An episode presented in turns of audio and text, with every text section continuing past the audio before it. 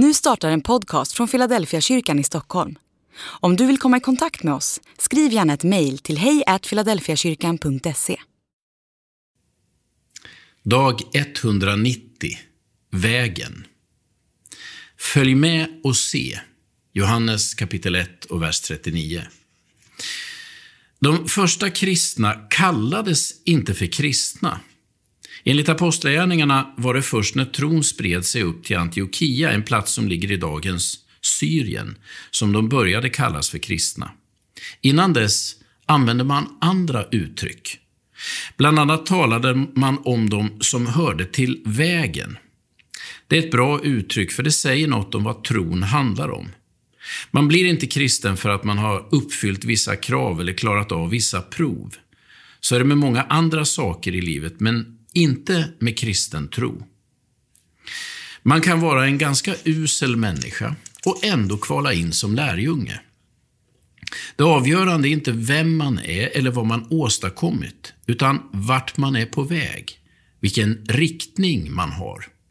Åt vilket håll leder nästa steg? Leder det dig närmare Jesus eller bort från Jesus? Under åren har jag stött på en del människor som har allt emot sig, inte minst sin personlighet, och ändå verkliga lärjungar av det enkla skälet att de har valt att följa Jesus. När man sätter betyg i matte eller kemi mäts allt, alla utifrån samma måttstock, men så funkar inte kristen tro.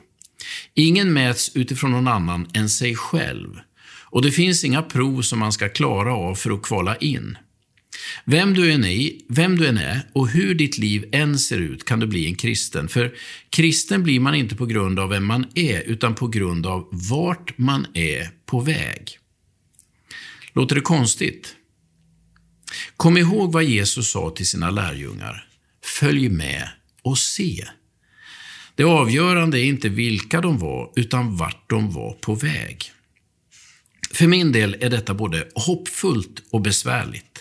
Hoppfullt eftersom vem som helst, när som helst och var som helst kan bli en lärjunge till Jesus.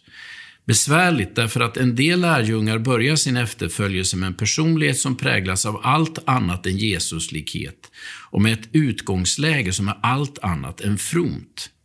Ändå vinner hoppet över besväret. Jag älskar att vara en del av en Jesusrörelse som samlar både oborstade, misslyckade och framgångsrika i samma gemenskap. Det som förenar oss är inte att vi har klarat samma kvalificeringstest, utan att vi är på väg mot samma mål.